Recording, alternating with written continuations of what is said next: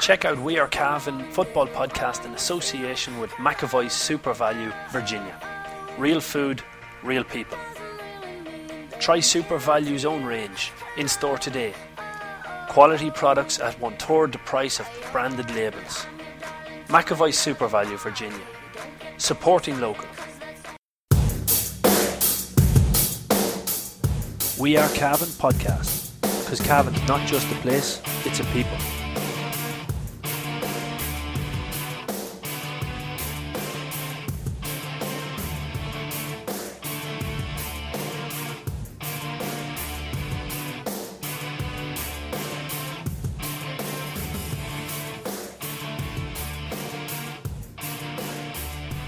Good afternoon, ladies and gentlemen, and welcome to another edition of the McAvoy SuperValu GA podcast brought to you by We Are Cavan.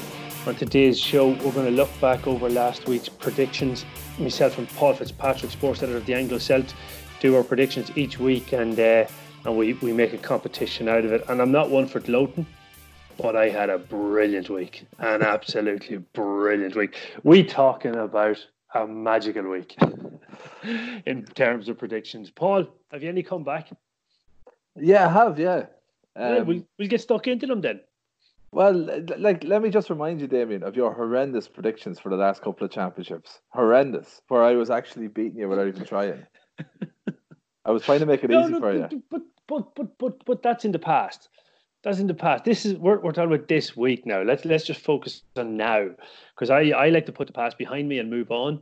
I'm not going to dwell on the past unless oh. I, I get hammered next week, and then I'm going to dwell on this week. Make it that we had 13 games, had we?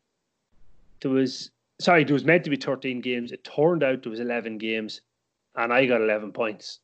Oh, isn't that a hell of a result? It's a hell of a result. Well, you, you even got a draw, which was yeah unbelievable.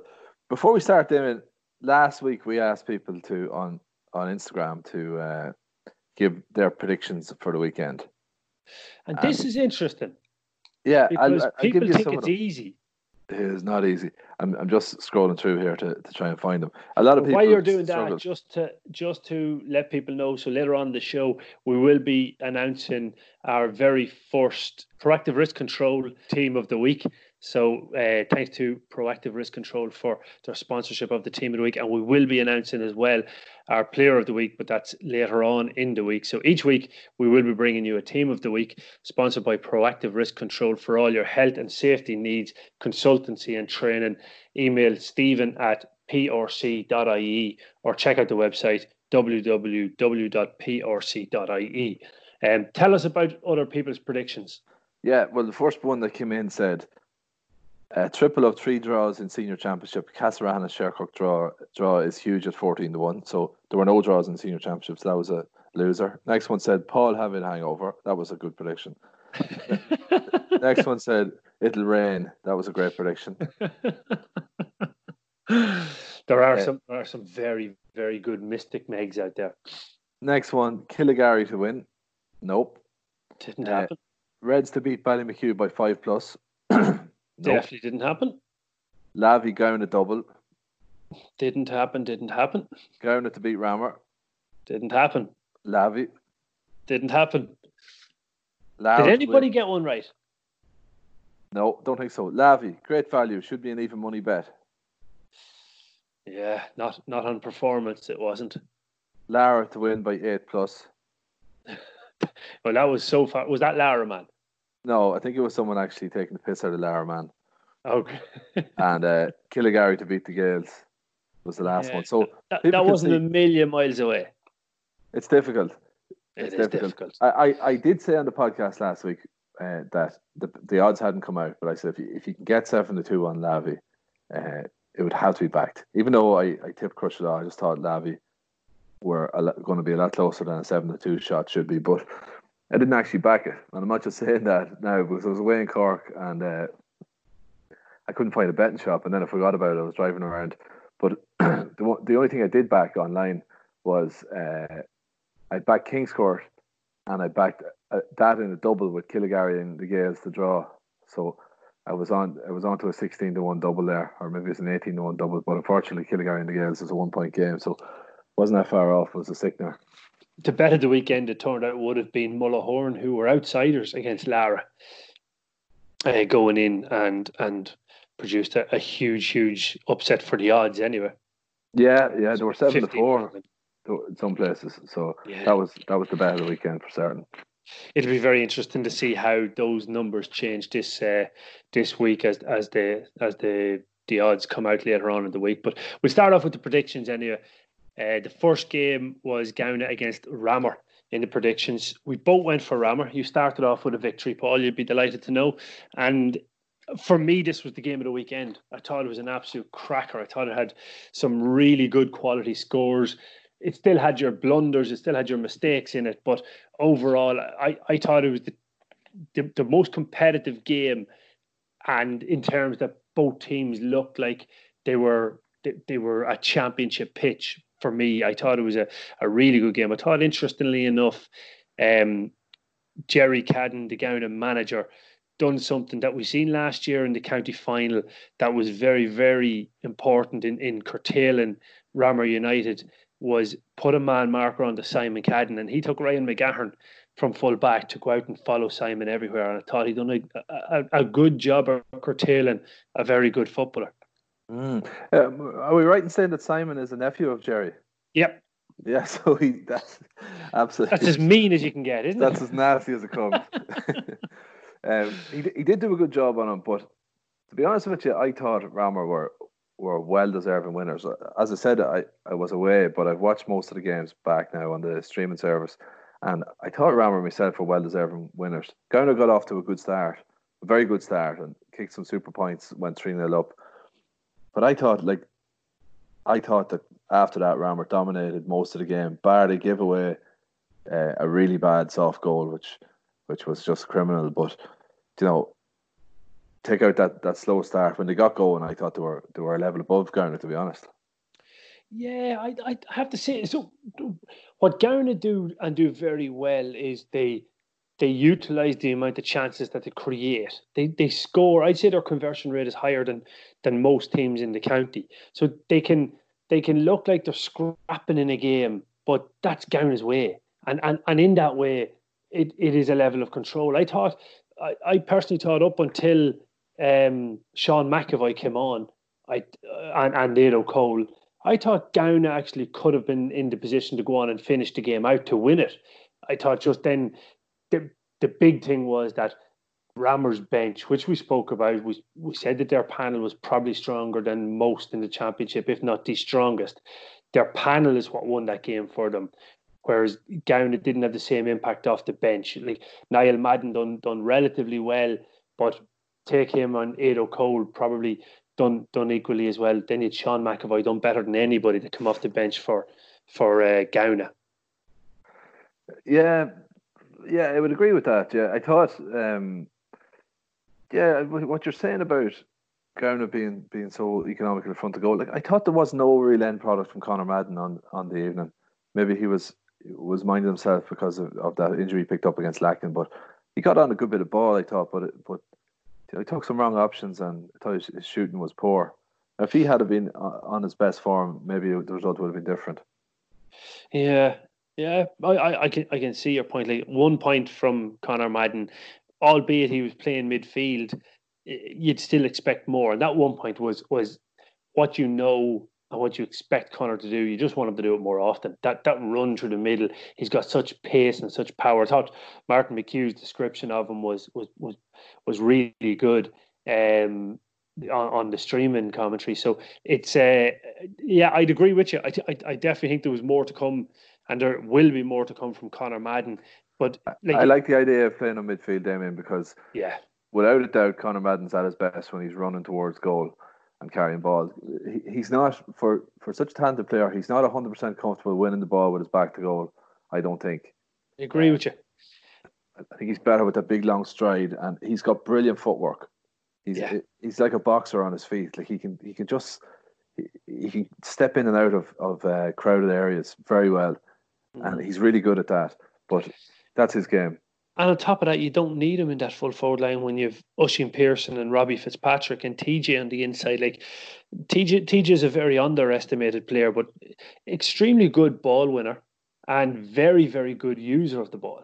So I don't see the need for playing Conor Madden in that full forward line. I think Jerry stumbled, well, not stumbled onto. He's he's picked up the right decision here. Him and his management team uh, in putting Conor out to that middle of the field.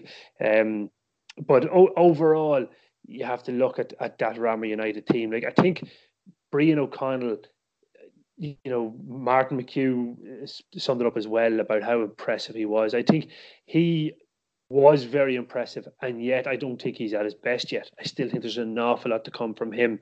Um, in the middle of the field, I thought overall Killian Maguire and Lawrence Caffrey won the midfield battle. Um, and that's crucial in any game. So then, you know, Owen Somerville, I think he's becoming the, the leader of this team. He's the he's the Alan Clark or the Eamon Riley of, of this Ramor United team. I think just looking at the way he carries himself on the field. Yeah, well, there there was an opinion out there that Ramor were a wee bit saw on the soft side, or some people would have seen them as a bit flaky and um, that they got bossed a few times in games. I don't. I never really subscribed to that, but I certainly don't subscribe to it now. Like I've no. heard, heard people saying, "Oh, Ramor, they're they're too nice." But if you look through the team that's there now, like so, Owen Somerville's a really tough, hard as nails player. Uh, mm-hmm. You've young Killian Brady there. You've got the McGee's. You've got uh, Brian O'Connell, Cathal McGuire. You know, they're they're all tough, physical, hard nuts. You know what I mean? Yeah. I, I, I, I think that there's a very tough uh, spine there, a good bit of aggression. Lads aren't afraid to get stuck in. Simon Cadden's another lad that's that that mm. can get stuck in. So I, I think there's uh, that that tag doesn't fit with Ramor anymore. If it ever really did, Somerville, yeah, he impressed me. He covered an awful lot of ground and you know, he, whenever they needed someone to put their head in, he was the man that was there on on on the spot to do it. Um, yeah, yeah, yeah. Completely agree. Well, we haven't we haven't mentioned the star of the show at all, which was James Brady. Like in fairness, it was it was the James Brady show. Oh, like yeah, I I think again, just I, I sound like a broken record here, but Martin McHugh summed it up. It, it was worth coming down from Donegal to see his first goal alone. Like I, I was talking about him on the podcast a couple of weeks ago that you know, you, you were saying what a good ball handler he is. And I it's his movement that gets him the space to to look like a brilliant ball handler, and he is.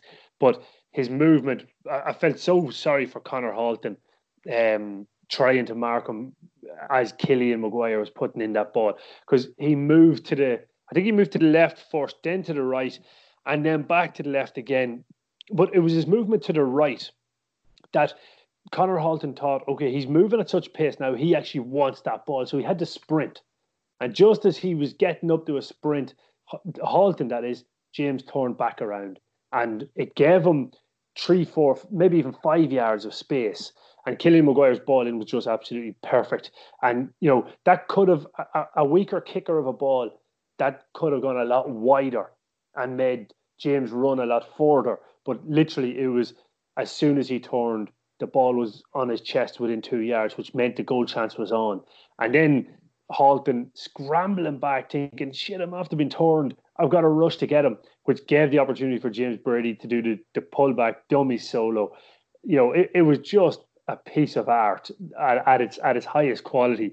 You know, frame that and stick it up in the in in the in the Louvre in Paris because it was amazing.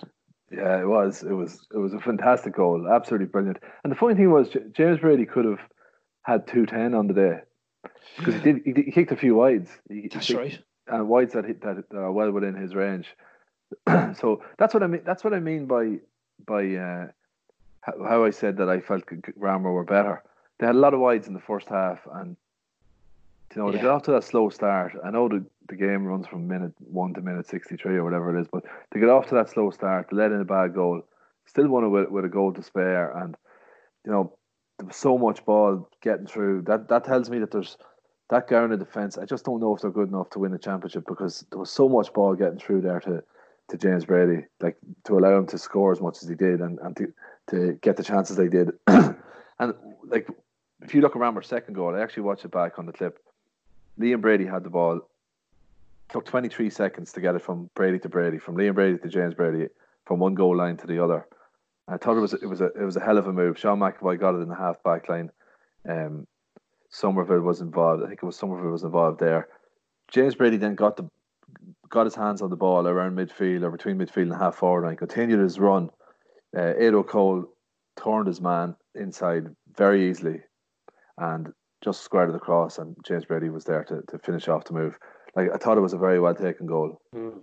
As, as as Mickey Brennan described on Northern Sound at the time, it was it was an epitome of a team goal. There were so yeah. many players made really good decisions at the right time and ran hard lines. Yeah, yeah, that's it.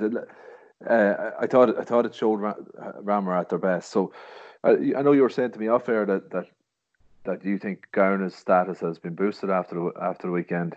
I wouldn't I wouldn't fully agree with you. I I I, I, thought, I thought there were we didn't see anything very much different from Gowna that we have seen before.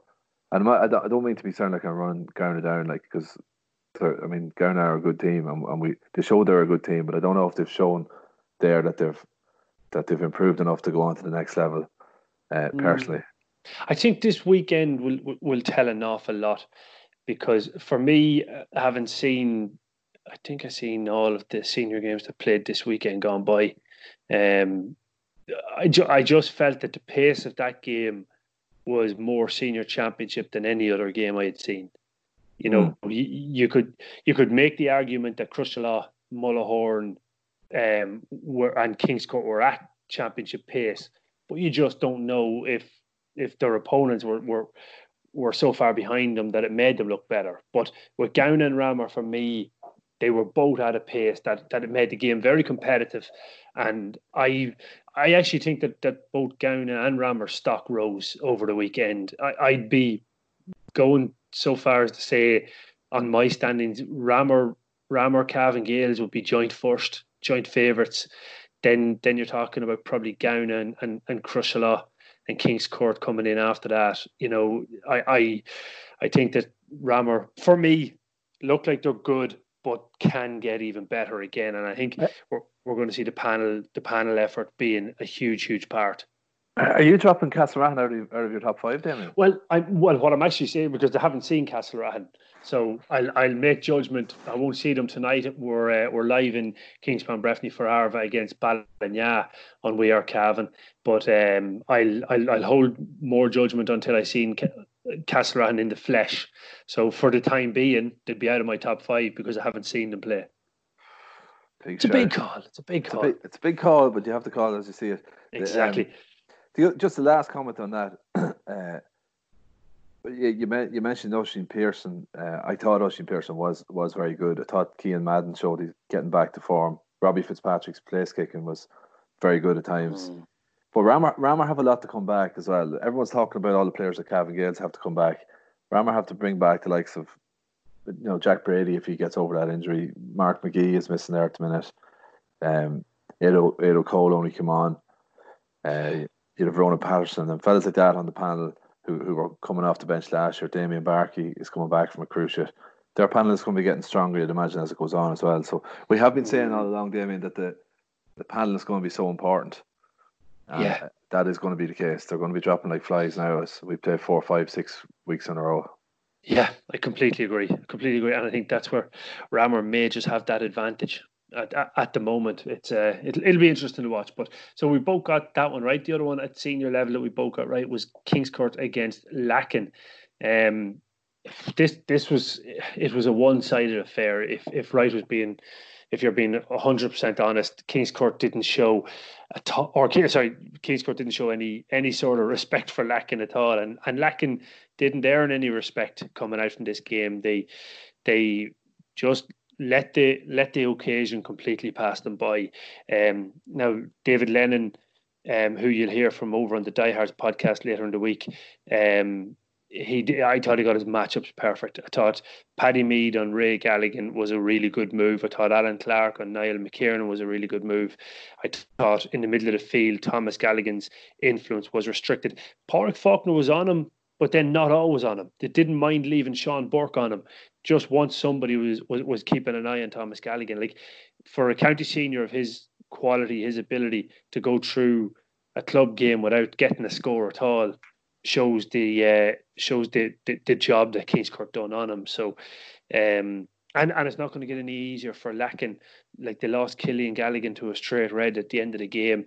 They were already missing Craig Lenos and and and much spoken about James Gallagher away as well. So it's it's uh, it's getting more difficult for Mickey O'Rourke's lads.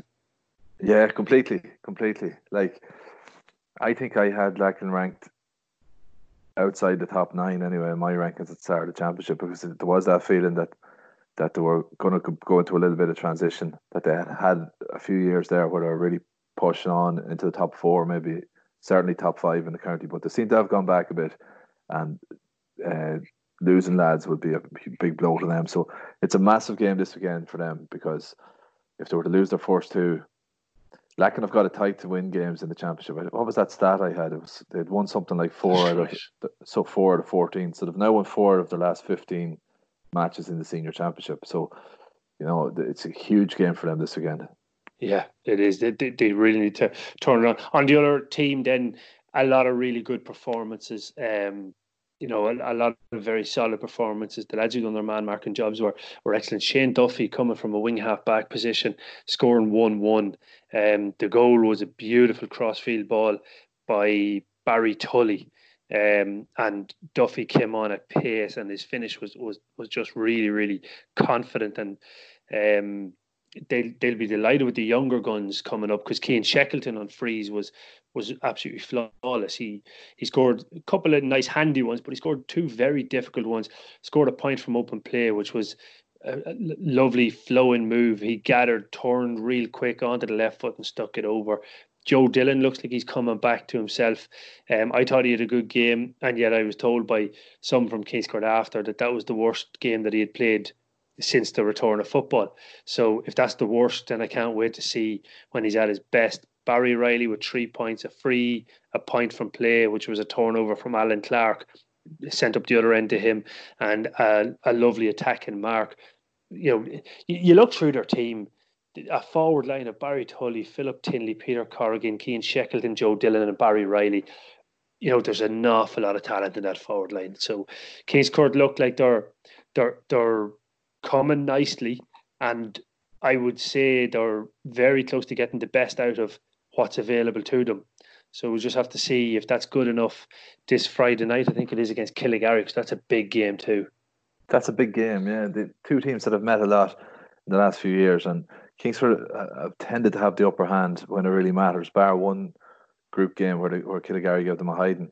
So that's a huge game for both teams because uh, Killygarry now, after being talked up a lot by me in particular on the podcast, have now haven't won a game in the three games since they've come back, uh, the two league games and the and the championship game. So yeah, look, um, the question I wanted to ask you about that game, we talked way back during the, the lockdown about the offensive mark and how it was going to um, how it was going to work with teams that had good kickers with the ball. Did you see Barry Riley that much much uh, long ball into the likes of Dillon? No, we didn't. We actually didn't see a lot of that. Um, now conditions weren't ideal for kicking, and I think that that played a big part on it because, like yeah, Barry stayed a lot further forward than I'd have expected. I thought he he may get outside that 45 and look to give those kick passes, but then the rain was so ridiculously heavy at the start of the game that I don't think kicking was on. So it did affect the game. As it dried up a bit, we got one attacking mark. It was Barry Riley's first score. But other than that, we didn't really see the opportunity for attacking marks and definitely didn't see the players staying in looking for it in, in that full forward line. Okay, right. Well, it's, it's probably a weapon that they have in reserve. Exactly. For a dry evening. It is. Third game of the weekend. This is where we start to differ. Uh, Killygarry against Cavan Gaels. You went for the draw. I went for Cavan Gaels. I was marginally right on this one. And in reality, probably, I, I would go so far as to say a draw was probably a fair result if it had have come to it because Cavan Gaels for all my talking up of them, the last 20 minutes of the game, they they pretty much capitulated. Um, Killygarry will be disappointed with their first half in particular. I thought I, Gael set up in such a way that they'll allow you to win your own kickouts if you go short with them. And as soon as they've lost that kick out, they'll retreat back with numbers to the 45 and try to pick you off from there. And Killygarry, time after time in the first half, ran into the trap, kept on just going short with the kick out, particularly to the to Paddy Galligan's left uh, cornerback position, dropping it in there for a free man, a cornerback that was free, and, and off they went. And it was it was as if by taking that corner back, they were doing exactly what Cavan Gaels wanted them to do. And then Cavan Gaels had the confidence to pick them off and go on the counter attack. And their counter attack was, was quite effective on a lot of occasions. Um, but Killygarry then learned and started to put the ball forward out the field, which meant that Cavan Gaels had to decide, right, do we compete for this ball in the middle third? And if we lose it, risk being caught on with space behind us. And and you could tell it didn't sit that well with the Gaels boys. They didn't know not everybody was on the same page. Some would go and commit to the to the break or to trying to catch the ball. Others then were retreating and with with, with them not singing up the same hymn sheet, Killygarry started to find the holes in the Cavan Gaels defence. They also took Martin Riley from centre back, where he started on Paul O'Connor, and put him into the full forward line and brought both Rushing Brady and Connor Smith out the field a bit further. And that worked really, really well because the the two lads, Brady and Smith, were causing a lot of problems in the second half. I think um, Brady finished the game with, I think I'm right in saying it's seven or eight points. Can't just remember. I thought I thought thought Oisin Brady was excellent. that Martin Riley at centre back on on uh, Paul, Paul, O'Connor did not work for for Gary. I thought Paul O'Connor had a brilliant game. He, I thought he was absolutely brilliant. He was everywhere. He was popping up everywhere. He put in a serious shift. He used the ball very well. I thought he thought he was exceptional. And when when Martin went into the full forward line, um, that was that was you know it was no coincidence that that's when things started to change. Ross Sheridan went off. Ross Sheridan, I think, is a really good player, but he was having an off day the other the other night. And uh, when Ross went off, they, they changed things around a bit, and the, Martin went inside around that time. And I thought that definitely they looked more potent. Um, so they might look, they might be bold and try and start with Martin Riley inside the next day and see can they do without him in the, you know, uh, in the centre half back position because they certainly look like a better side. But like early on, the Gaels got to the pace of the game a lot quicker. I thought, Damien. Like you mm. could tell they were, they were really up for it, and they are playing very defensively. I don't know how I feel about that, to be honest, because looking at it, like there's been so much talk about the Gaels forward line and there are options. I know, when, especially when Seanie Johnston comes back into it, that they're going to, that they've lots of scoring options.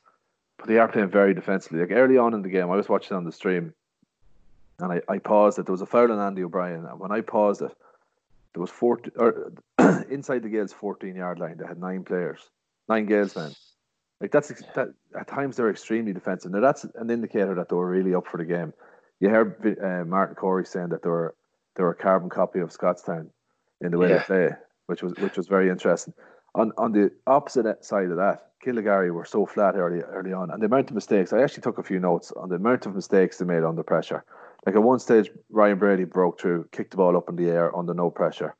They gave away an absolutely terrible goal you, we thought the Ramor goal to give away against Gowna was bad. This was absolutely shocking. Coming out with the ball under very little pressure, coughed it up, and the fairness to the Gaels, they were they were ruthless when, when they forced the turnover. They didn't even really force it; they just just hand, handed it to them. Like yeah, but and the, the Gaels were ruthless that, and they went for it.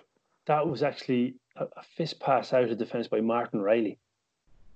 That yeah. was intercepted by Garode and and went forward, like uncharacteristic by Martin to give away Absolutely. possession. Yeah, and um, there was another time a poor Cavan Gaels kick out from Kieran Flynn went straight to Ryan Brady, and he was standing on his own in the middle of the field, and the ball came straight into his hands, and he just just gave it away with a hand pass, Abs- under absolutely no pressure. There was another time uh, Daniel Talbot, under very little pressure, gave a poor hand pass and went out over the, the, the line for a Cavan Gaels sideline ball. There was another time Ross Sheridan took a hand pass into the chest, but he wasn't looking. He was looking at what he was going to do next took him it took him two or three goals to gather the ball. Then he was shunted over the sideline. You know these these are all these are all mistakes that I'm highlighting that were made under not under extreme pressure.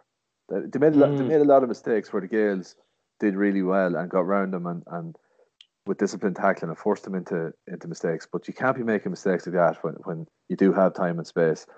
And so that's that would be the big regret that Killygarry have from the game. When they look back at the video, I'd say they're gonna be embarrassed at all the mistakes that they made. Well, when you look at from from a a kill or a Cavan Gaels point of view, they'll have to look this week at a few different things. How they they fell apart in the last twenty minutes, and the number of frees that they gave away, scoreable frees. I I think so. Oisín Brady finished with seven, or sorry, with eight points, um, and five of them were score were were frees. Martin Riley hit two frees. That's that's seven scoreable frees, and I think there was there was two or three maybe missed as well. I didn't have the, the exact stats, but there was definitely two I can remember straight away. So Cavan Gaels, they're while they have numbers back, they're fouling quite a bit, and they're they're, they're going to have to watch that this weekend, um, and and going forward into the championship because you know the, the better teams they'll draw that foul, they'll they'll work the referee to make sure that when you're getting those numbers around, you've got to make sure that everybody is disciplined because when there's three players around one man on the ball, you're probably three times more likely to foul. You know, in yeah. reality. Yeah, yeah, I, I agree completely. But like that's that's my whole uh, argument in the lead up to the championship was that the amount of people that, that have been saying that Cavan Gaels are going to walk the championship, not just win it, people saying the Gaels are going to win it at their ease, and there's talk about some of the big gamblers around Cavan, GA men having huge money on the Gaels, and um, you being one of them. yeah, my fiver, my fiver's gone elsewhere.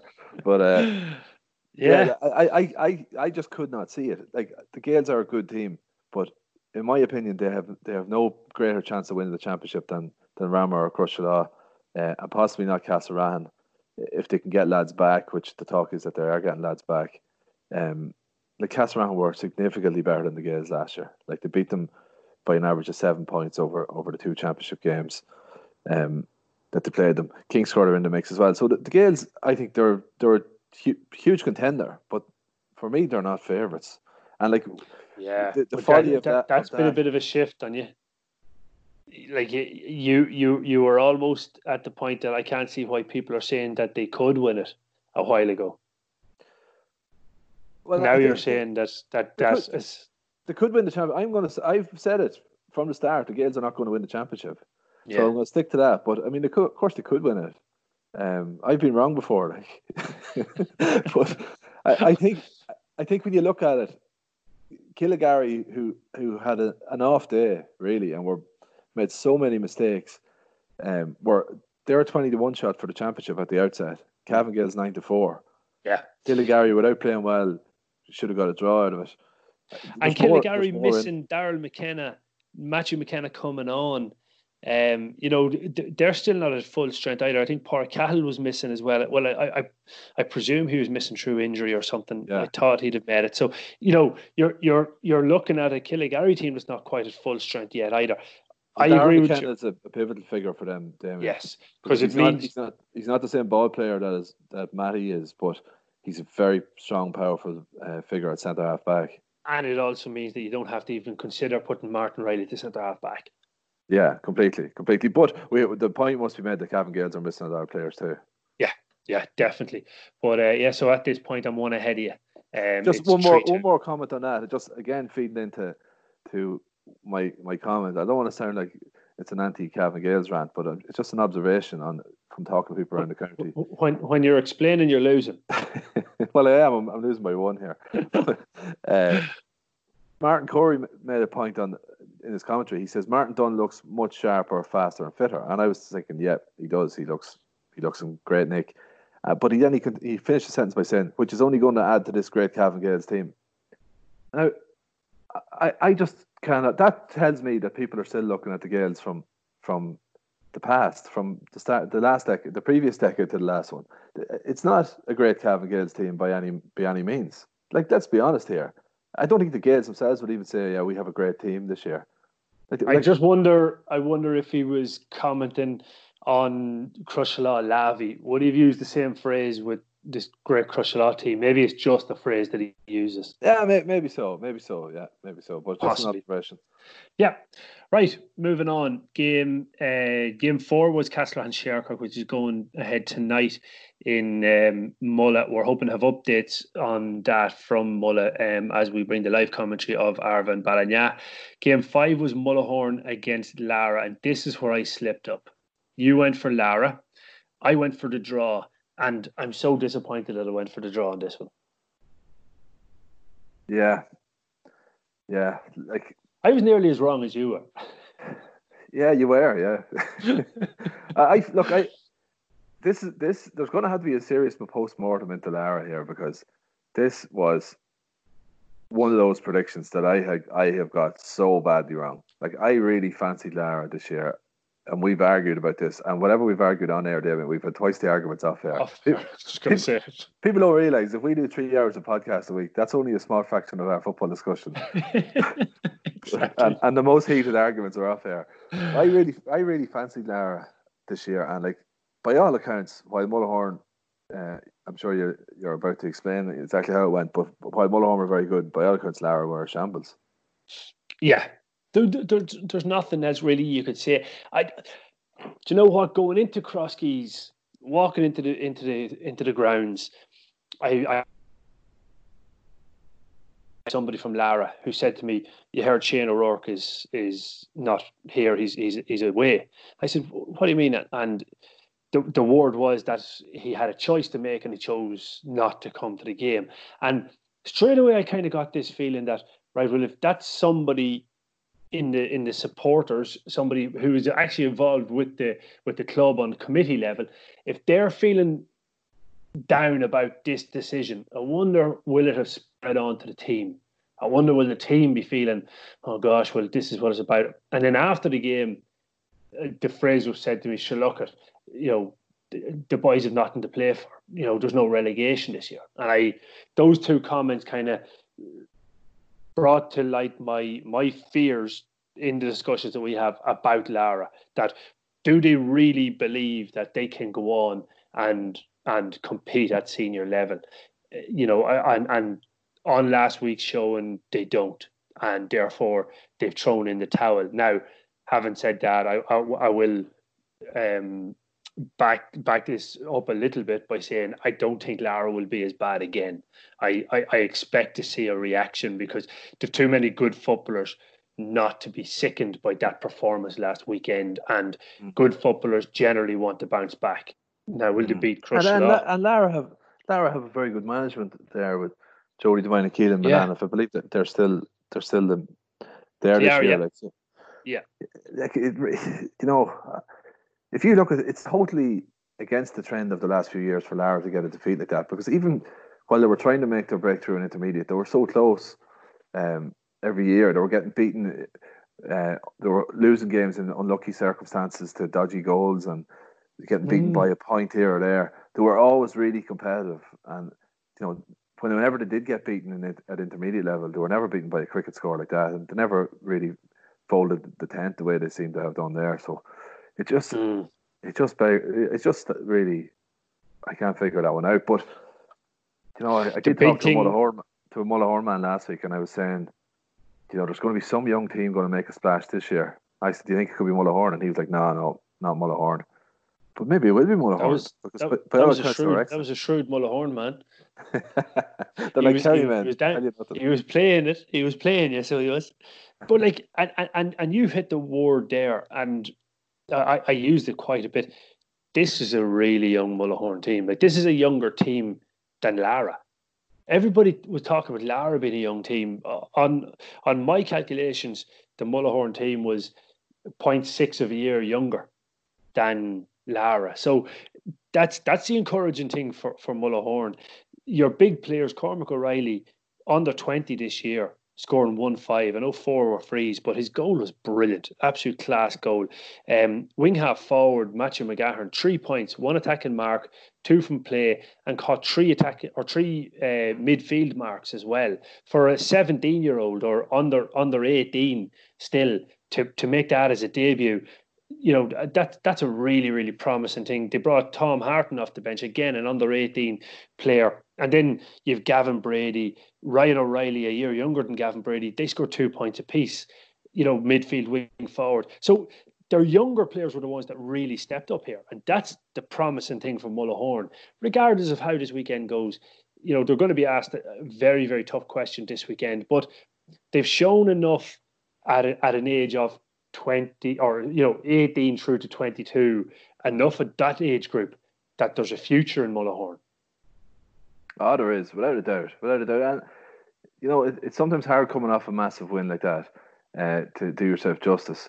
And the Gaels will be licking their lips, and, and the Gaels management will be quite happy because they'll they'll be looking at at the win against Killygarry. If they had won that game by seven or eight points, which looked likely at one stage, uh, there could have been possi- the possibility of complacency or or um, fellas getting carried away with themselves. That's not going to happen now.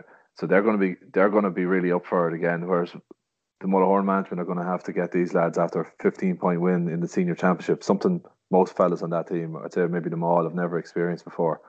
They're gonna they're gonna have to get their feet back in the ground again. So uh, they are they're they're on a hiding to nothing against Cavan Gaels this weekend. But as you say, whatever happens, you know it can only stand to them because they're so young. One more win from from the next three games is going to get them into the quarterfinals, and Mullahoran haven't been in the senior championship quarterfinals in a while. No, and and a bit like Kingscourt, there'll be no fears if they get there. That's so right. That's right. You, you, can't. You just cannot underestimate that.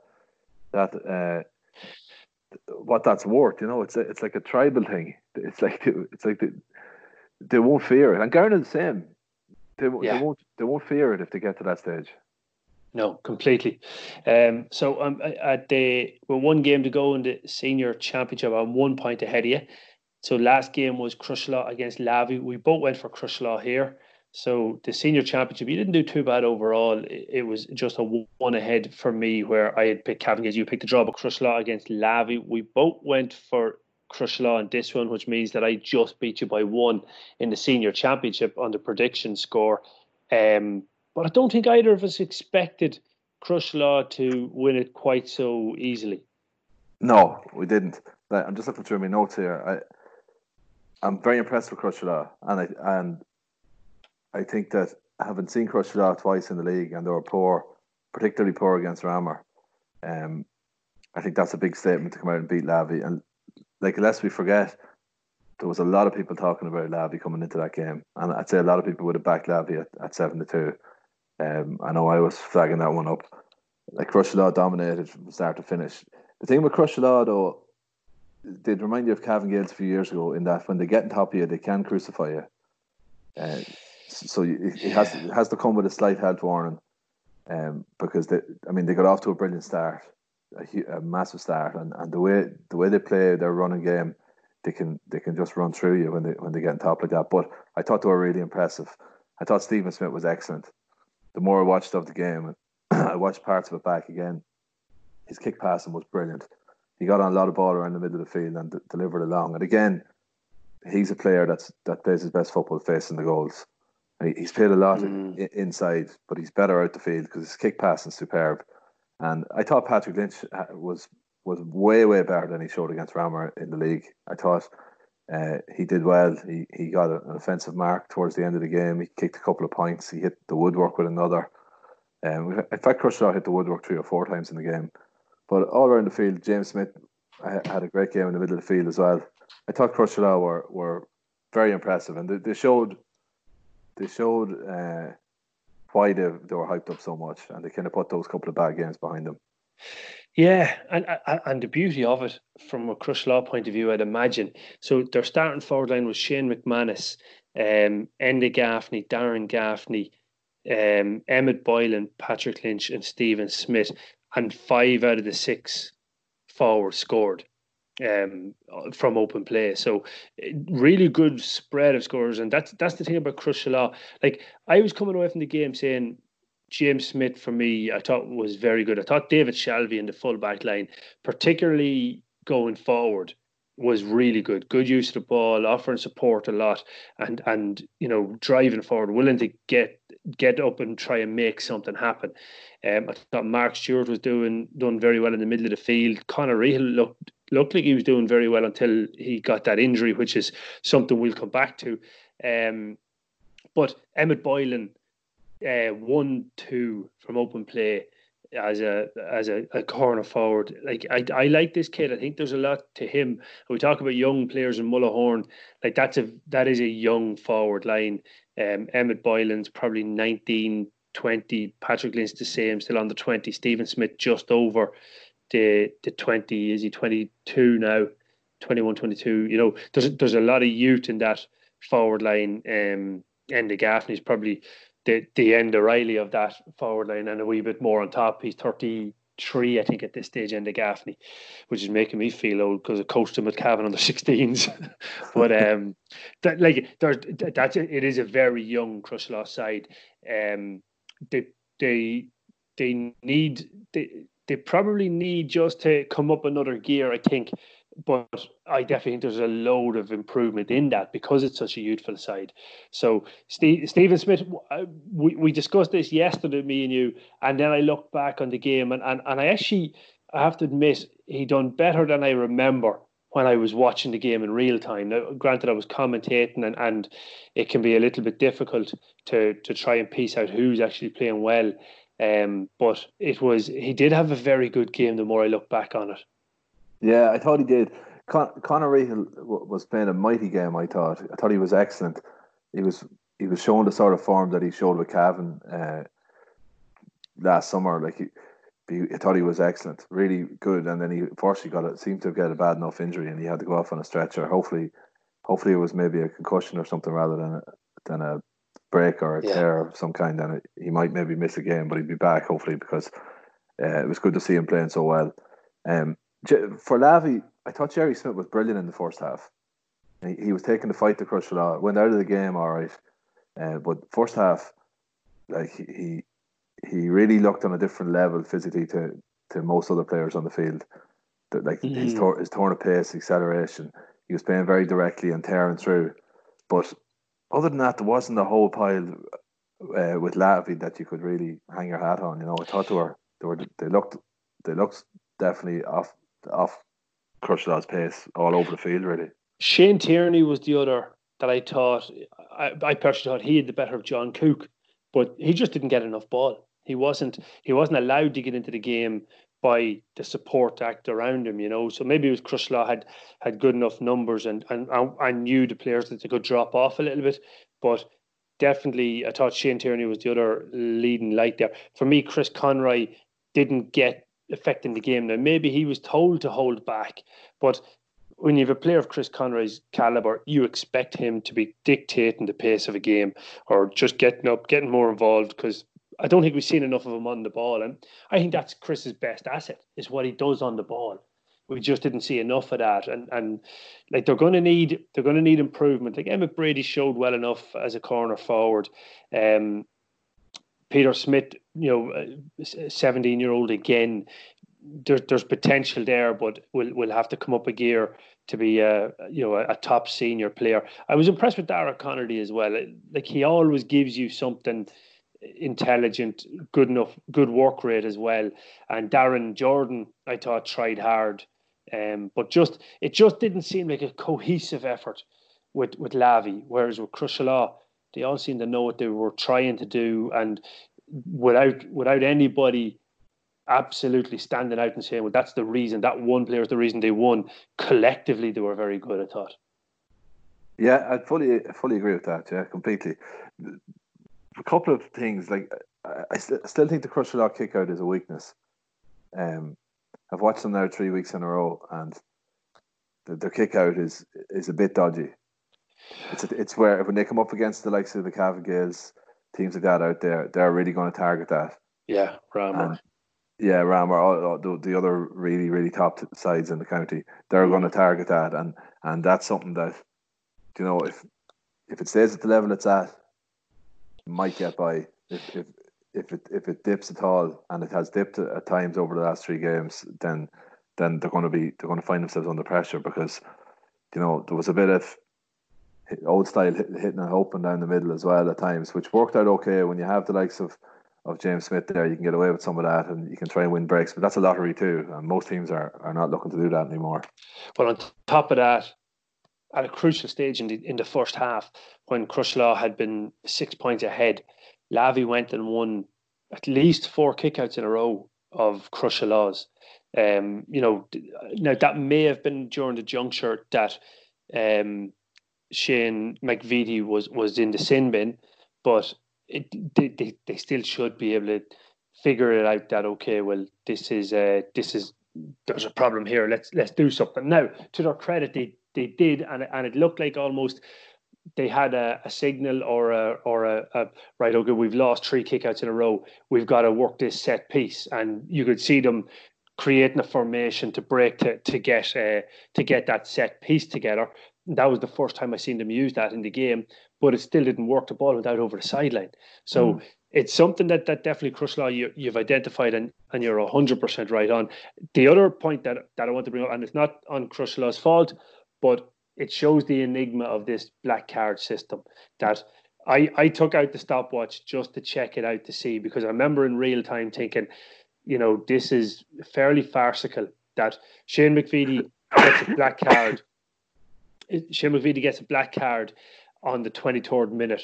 And I think roughly four minutes after that, Conor Rehill is down injured and genuinely injured and, and needing attention.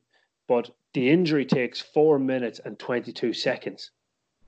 Then play goes back on. Stephen Smith goes down and he's down injured for over 30 seconds. So, all in all, there was five minutes of injury in that 10 minute sin bin. So, at most, there was five minutes of play that that was a major disadvantage to Lavey. And I think that that's something that, you know, the the, the rules are going to have to look at that. Is it ten minutes playing time, or or or, or our teams? And don't get me wrong, I'm not saying Crosserlough are play acting, but the opportunity to play act is there by slowing down kickouts, by every time you win a free, you know, allow your physio to come on, show show pretend that you're injured. Like these, there there there are teams that are going to do that to just take advantage of the the fact that it's not ten minutes playing time; it's just ten minutes on the clock. Yeah, completely. Yeah, one hundred percent. And like refereeing is a very hard job. Like re, re, it is very hard to be a referee, and you have to get if you don't get every decision right, uh, you're you're going to get abused left, right, and center. And you know their job has been made harder now and I don't think that's that's really fair. But it's amazing if if you watched Ramor and Gowna, and then you watched Killygarry and Crosserlough, and you had two two referees who have a different style of refereeing, and like it was it was poles apart. Connor Durneen tends to give frees to the forward. A, lot of referees do that now. Uh, Noel Mooney would be another who I notice, and like there are referees who are who are progressing into into county ranks, and they tend to give the, the man with the ball if he's attacking, if he brings into contact, tends to get get frees. Whereas Oliver O'Reilly uh, lets the game flow in a different way, and you know frees don't come as easily. If you bring the ball into contact, you really have to be to be hit hard before you're going to get a free. And I mean that's better to watch. I think it's certainly better to watch. It's more physical, but the danger there is that games can get out of control yeah, and and we I think the game got a little bit out of control at times uh, the other evening. Um, some players were getting frustrated with decisions, but like refereeing, make no mistake about it, refereeing is a very hard job. I I would never do it. Yeah, and and and like the other side of it is that if you if you go by the book, the only legitimate tackle is a shoulder to shoulder or contact with the ball. You know, so probably by the letter of the law, the Conor Derneens, the Noel Mooney, they're they're correct by the rule book.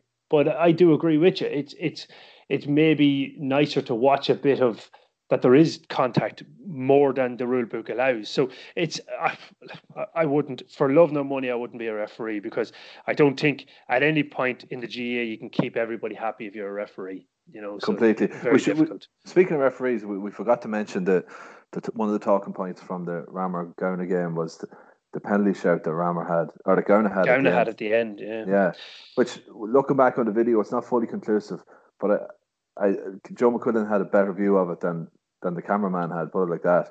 But Niall Madden did appear to be taken down uh, by Owen Somerville, so Ramor probably, but that's just going from the video angle. It's not a, it's not fully clear. Maybe Madden went down easily. Maybe Somerville pulled him down, but Ramor well, did ha- have a shout for a penalty there. Oh, G- Gowna. Gowna did have a oh, shout. Right. And, sorry, yeah. And, and the thing was that there was no doubt Owen Somerville uh, brought down Niall Madden. It was just the location of the foul because Joe McQuillan awarded the free.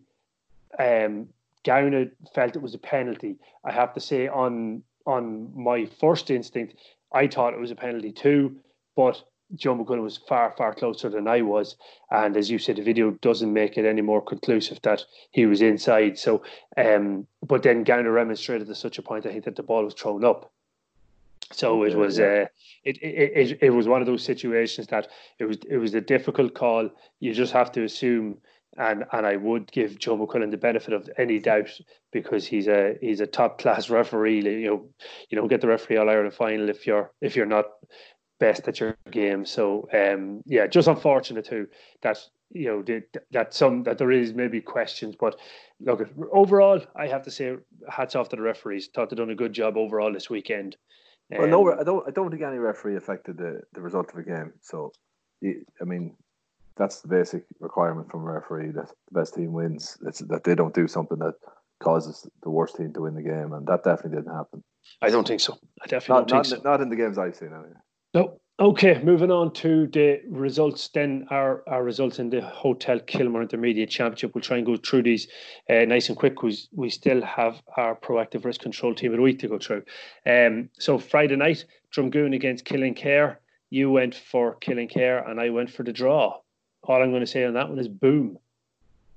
Massive, massive, massive. shout. I have to say I fancied Killinkere here while while making the case that Drumgoon had to be respected. That Drumgoon under their day or a match for, for any team in the intermediate as, as, they've shown, like beating Lara for example last year, I think it was in the first round. Um, I didn't I didn't see them winning it. I expected Killinkere to win it, and uh, I didn't get that right either. But the draw was a massive call, Dave. Hats off. It was a good good call. A massive display. Two two really really good displays for Drumgoon. I thought Corey Smith's kickouts were worth the entrance fee alone. Like he was booming the ball to the far 45, but he wasn't just hitting it, lumping it, and hoping that something comes off it. Two goals came off a kickout. It was that it was that good. He was that accurate with them as well, and like he was hitting lads definitely 60 yards away on the chest as they ran. It, I, I, his kickouts were just another level. I, I thought. Funny, funny thing, I was talking to a Kingscourt man who who was at that game. Uh, I think he, yeah, he, he, said. I think he said he got to the second half of it, and I said, "How'd that go?" And he says, "Drumgoon goalkeeper was unbelievable." yeah, he really was. He really was. Now, Jeez, I'm looking forward to seeing it. What age is this guy? He, he, I don't know. Looking forward. Maybe someone can let us know. I'm looking forward to seeing him now. Yeah, yeah. I, I know he was in goals last year as well for them. Um, I don't just remember the kickouts being as accurate. I do remember him having a big boot, but they've really utilized it as a weapon. Um, and and what a weapon it is. The other weapon that they have is full forward Keith Fannin. Like what a performance by the veteran. He scored nine points, four of them from frees and five from open play, and he just he sang the Killinkere defence a, merry dance. Really, it, it was it was a notable performance. But Killinkere, while looking rusty, and I think it's important to note that's the first competitive game Killinkere played this year. Whereas you can make the argument of that the league games were non-competitive. They still they were still there and they were probably more competitive than a challenge match you could play. And I understand the Killinkere didn't um, didn't have they may have had a couple of challenge matches, but that that's the preparation. Whereas most teams had two or three challenge matches plus two league games before championship, and you could tell it on Killinkere. So there's there's a lot of room for improvement on Killinkere yet. Emmett Fitzsimons only came off the bench, was carrying a bit of an injury, so him coming back in will strengthen up that team, as did Paul Brady. So and the the goal king Peter McCabe, he got two goals in the first half, did he? Yeah, yeah. And you could describe them without even being there. Let me know? let me guess. Let me guess.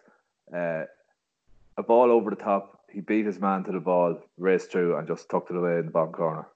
Well, just a foot race. Both of them were foot race, and you don't you don't keep with Peter McCabe on a foot race.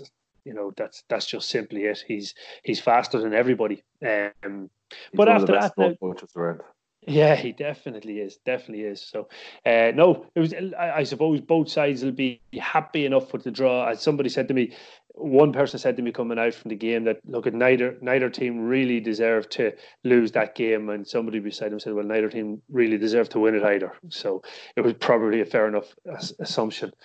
Um, of the game or assessment of the game. Uh, the second game, Drumlane against Butler's Bridge. You went for Drumlane and I went for Butler's Bridge. Here's where we really start to differ.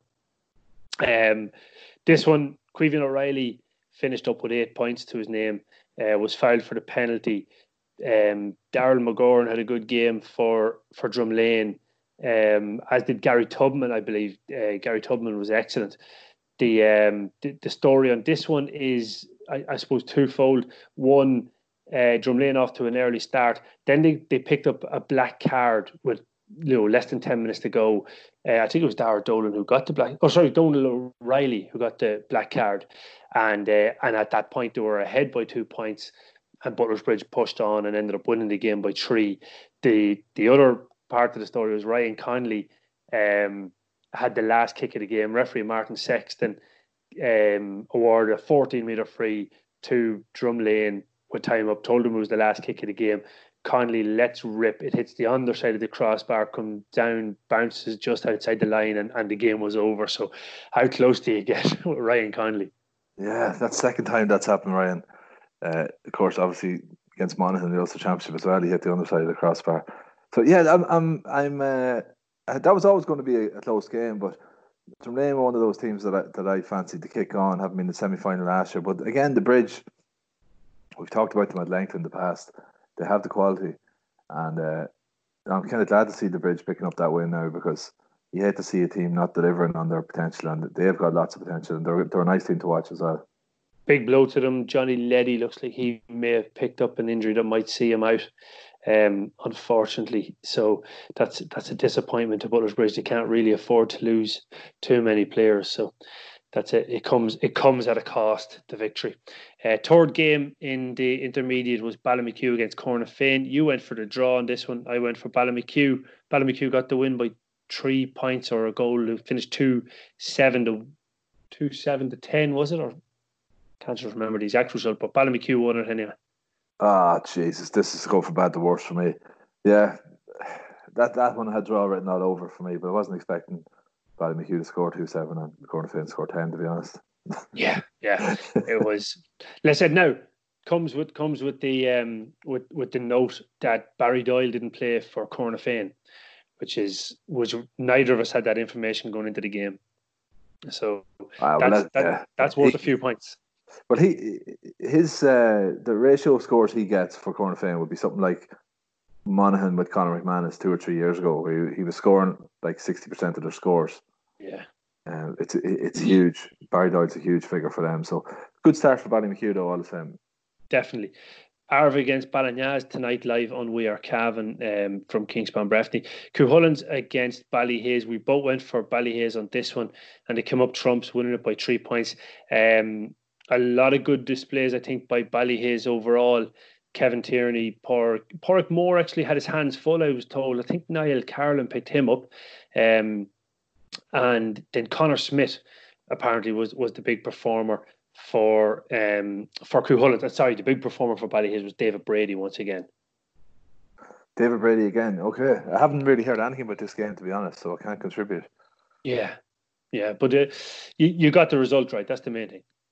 Yeah, well, that's the main thing, and, and uh, yeah, well, look, that was again, that was another one that was going to be. I think we predicted loads of scores in this game, so mm. uh, we predicted a free flow and open game with a lot of scores in it. So that wasn't exactly uh, on the mark either. Yeah, two. What did it finish? What was the actual score? Two something. Uh, it wasn't too far off it. I think there was there was still the guts of twenty plus scores in it. So may not have been as high as we thought, but it definitely wasn't low scoring.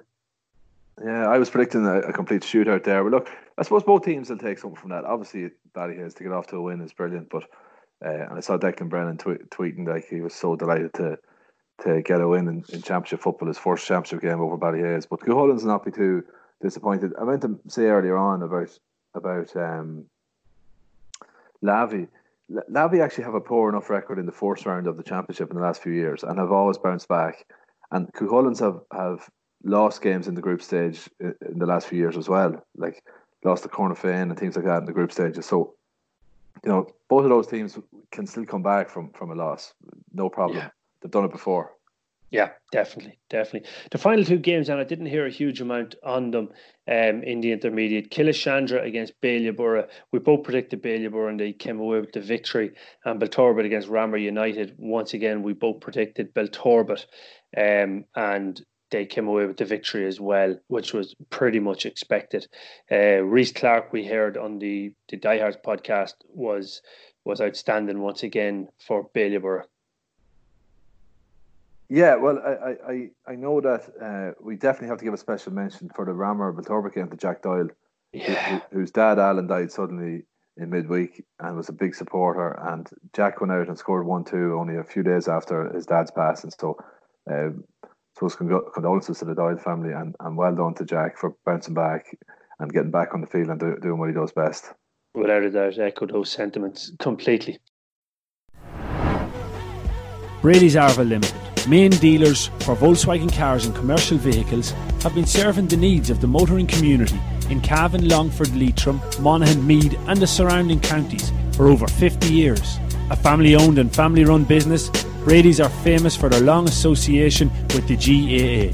If you're looking for a new or used car or commercial vehicle, check out Brady's Arva Limited. They provide an unrivaled sales and after sales service and are open six days a week. Brady's Arva Limited. Get on the winning team today. See www.bradysarva.ie for more details.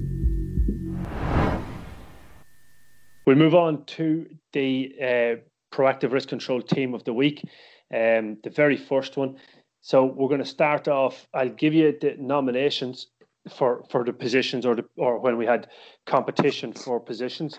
Um, in goals, I, I had two options, or we we had two options, I should state. Corey Smith from Drumgoon and Sean Briarty, who had a very good game from Mullahoran. I think we we uh, forgot to mention that earlier on, but he he pulled off a crucial save earlier on in the game when it may have been two points to nil or three points to nil in favour of Mullahoran.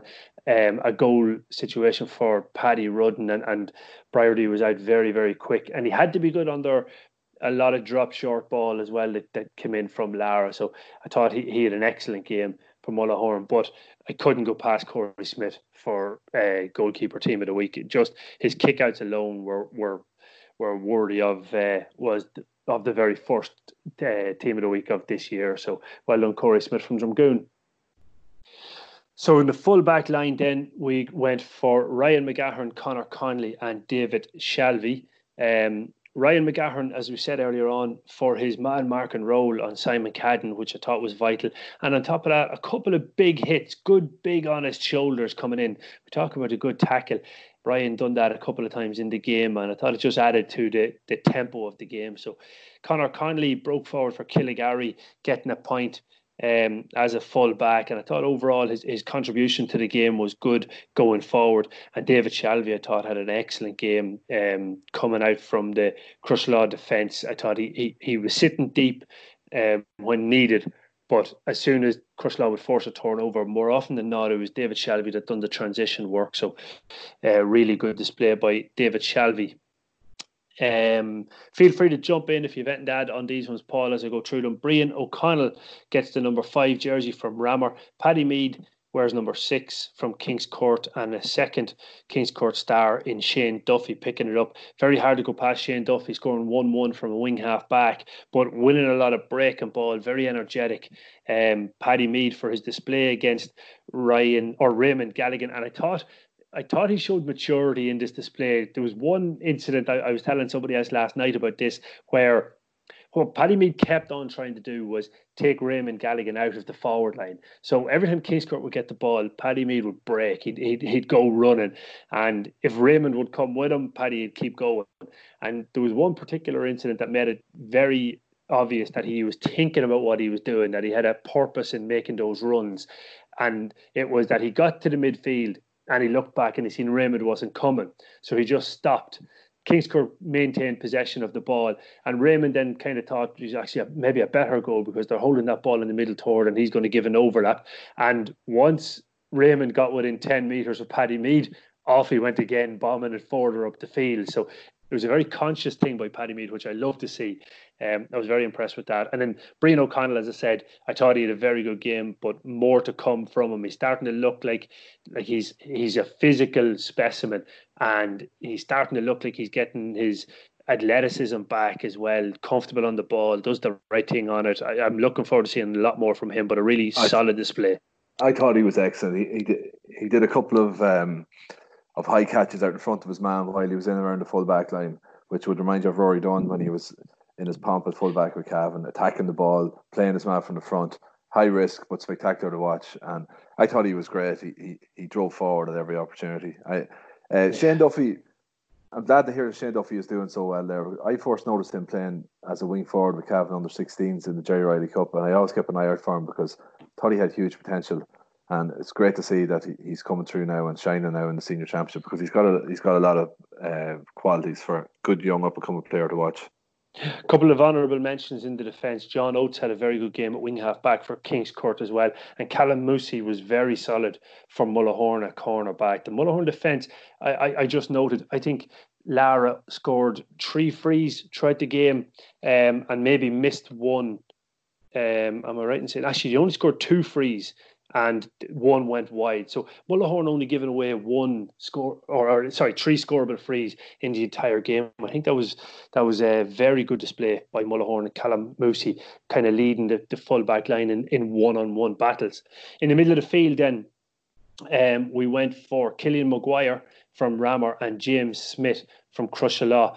Um, two very good displays, I thought overall you uh, like James Smith. I, I spoke about on the other podcast how I'm delighted to see him adding the point scoring to his drive and runs through the middle. So we've all seen him drive through the middle and then stick the ball in the back of the net, and on occasion drive through the middle and run into the cul-de-sac because people are expecting him to kick the ball into the back of the net. So he gets turned over. But I thought he, he scored two points, one on the left and one on the right, when he realised that the goal wasn't on against Lavey and, and made the right decision while still moving at a, a ferocious pace. So really, really good display by James Smith. And uh, Killian Maguire, for me, I thought some of his marks in, in the middle of the field were just excellent. Like primary possession is so key if you're going to win your middle toward battle, and he won a lot of it. And then his ball in for James Brady's goal was was spectacular. I thought so. Really good display by Killian Maguire. Yeah, well. I, would agree with completely with all of that, and it was good to see Killian Maguire getting the point at the end of the game because his his performance deserved it. Definitely. Honourable mentions for the middle of the field. I thought Lawrence Caffrey put in another solid shift, but you, you, you nearly grow to expect that from Lawrence at this stage. He's he's he's the uh, would he be the Christy Shields of this Ramor team? You know, just always, always an eight out of ten. You know, um, and then Jerry Smith, I thought his first half display was was very good for Lavey, but second half probably just let him down a, a little bit there. So, moving into the half forward line, and uh, we went with number ten, Queven O'Reilly he scored eight points, as we said earlier on, five from frees, three from open play, was taken down for a penalty. So a, a very solid display. At 11, we went for the Cavan Gael centre half forward Paul O'Connor, who scored 1 2, but his overall contribution to the game was far more than three scores um, with the work rate he brought and, and the energy. And then a wing half forward on the other side, we went for the youngster Matthew McGahern six foot five, and as we said earlier on, with his marks in the midfield and his points scoring going forward, he's uh, he he he made as impressive a debut as you'll ever come across. So really, really good half forward line. Yeah, um, again, McGahern, a, a young player that he was raw while he was playing with the Cavan Minors, but he's a huge lad. He's six foot five or six, so like from that point of view alone, he's a player that that should be persevered with on development squads and, and everything else and get all the coaching he needs because big men of that size don't grow on trees. So to see him coming in playing senior championship and doing well, that's a sign that he's he's improving. So good to see it as well. Yeah, some some honourable mentions for the half forward line. Sean McAvoy off the bench um, for Ramor United. Already mentioned how good he was. I thought Enda Gaffney for Crosserlough was very good. Showed showed really well. And David Brady, of course, for Ballyhaise um, had had an outstanding display as well. But I just didn't get to see that game. We didn't have eyes on that game, so um, we we just couldn't hold him in there. So then into the full forward line, the final three positions on the team, we went for James Brady from Ramor United, finishing off with two six, three of them coming from frees, but an outstanding display. We've probably spoken enough about James. Oisin Pearson scoring one five, sorry, one four for Gowna. Um, one of them coming from a frees, one three coming from open play. Um, in in a really really good display, a really good game with them and Ramor. Um, and then Oisín Brady from Killygarry completes the lineup. He finished the game with an exceptional seven points, four of them coming from frees. And even with that, I think he probably missed another three or four. He easily could have finished with 10 points. Um, so a, a, really talented young player, and that's the sort of full forward line. It's it's it's young. James Brady's probably the oldest. Is actually definitely the oldest of the of the three of them. But there's there's lovely talent in that full forward line. Yeah, it's a real handful. Oisín Brady is another player. You mentioned Keith Fannin earlier on. Oisín Brady's like him that you could nearly play him in any position. Like he could, mm. he could, mm. he could play in the half back line even. Um, but got his all star, didn't the college's all star in the half back line? I think. Yeah, he, he, did. I think. Yeah, but but Jack Brady and Oisin Pearson, or James Brady and Oisin Pearson, are probably out and out inside men. They're they're lads that you want close to goal because they can absolutely, as Fergie used to say about Scholes, they just go around the place dropping hand grenades and just ca- causing absolute chaos everywhere to go because they put the fear of God into defenders, full of tricks, and they're they're fast. So players that, that get the supporters up on their feet, that's what you want to see. Definitely so. A few honourable mentions. Cian Shackleton, seven points, uh, six coming from frees. Difficult, but a really good performance um, from Cian. Um, at full forward, Keith Fannin obviously deserves honourable mention with his nine points. Um, Shane Tierney, I thought done done quite well there as well. Just didn't get enough ball sent into him. Emmett Boylan one two um, for Crosserlough. Connor Smith had a very good display apparently for Cuchulains, and Cormac O'Reilly uh, with one five from Mullahoran, four of them coming from frees and, and one one from open play, all worth mentioning. So that's the uh, proactive risk control team of the week. Just to run through it one more time, it's Corey Smith from Drumgoon, full back line of Ryan McGahern, Connor Conley, and David Shalvey. Half back line of Brian O'Connell, Paddy Mead, and Shane Duffy. In the middle of the field, it's Killian Maguire and James Smith.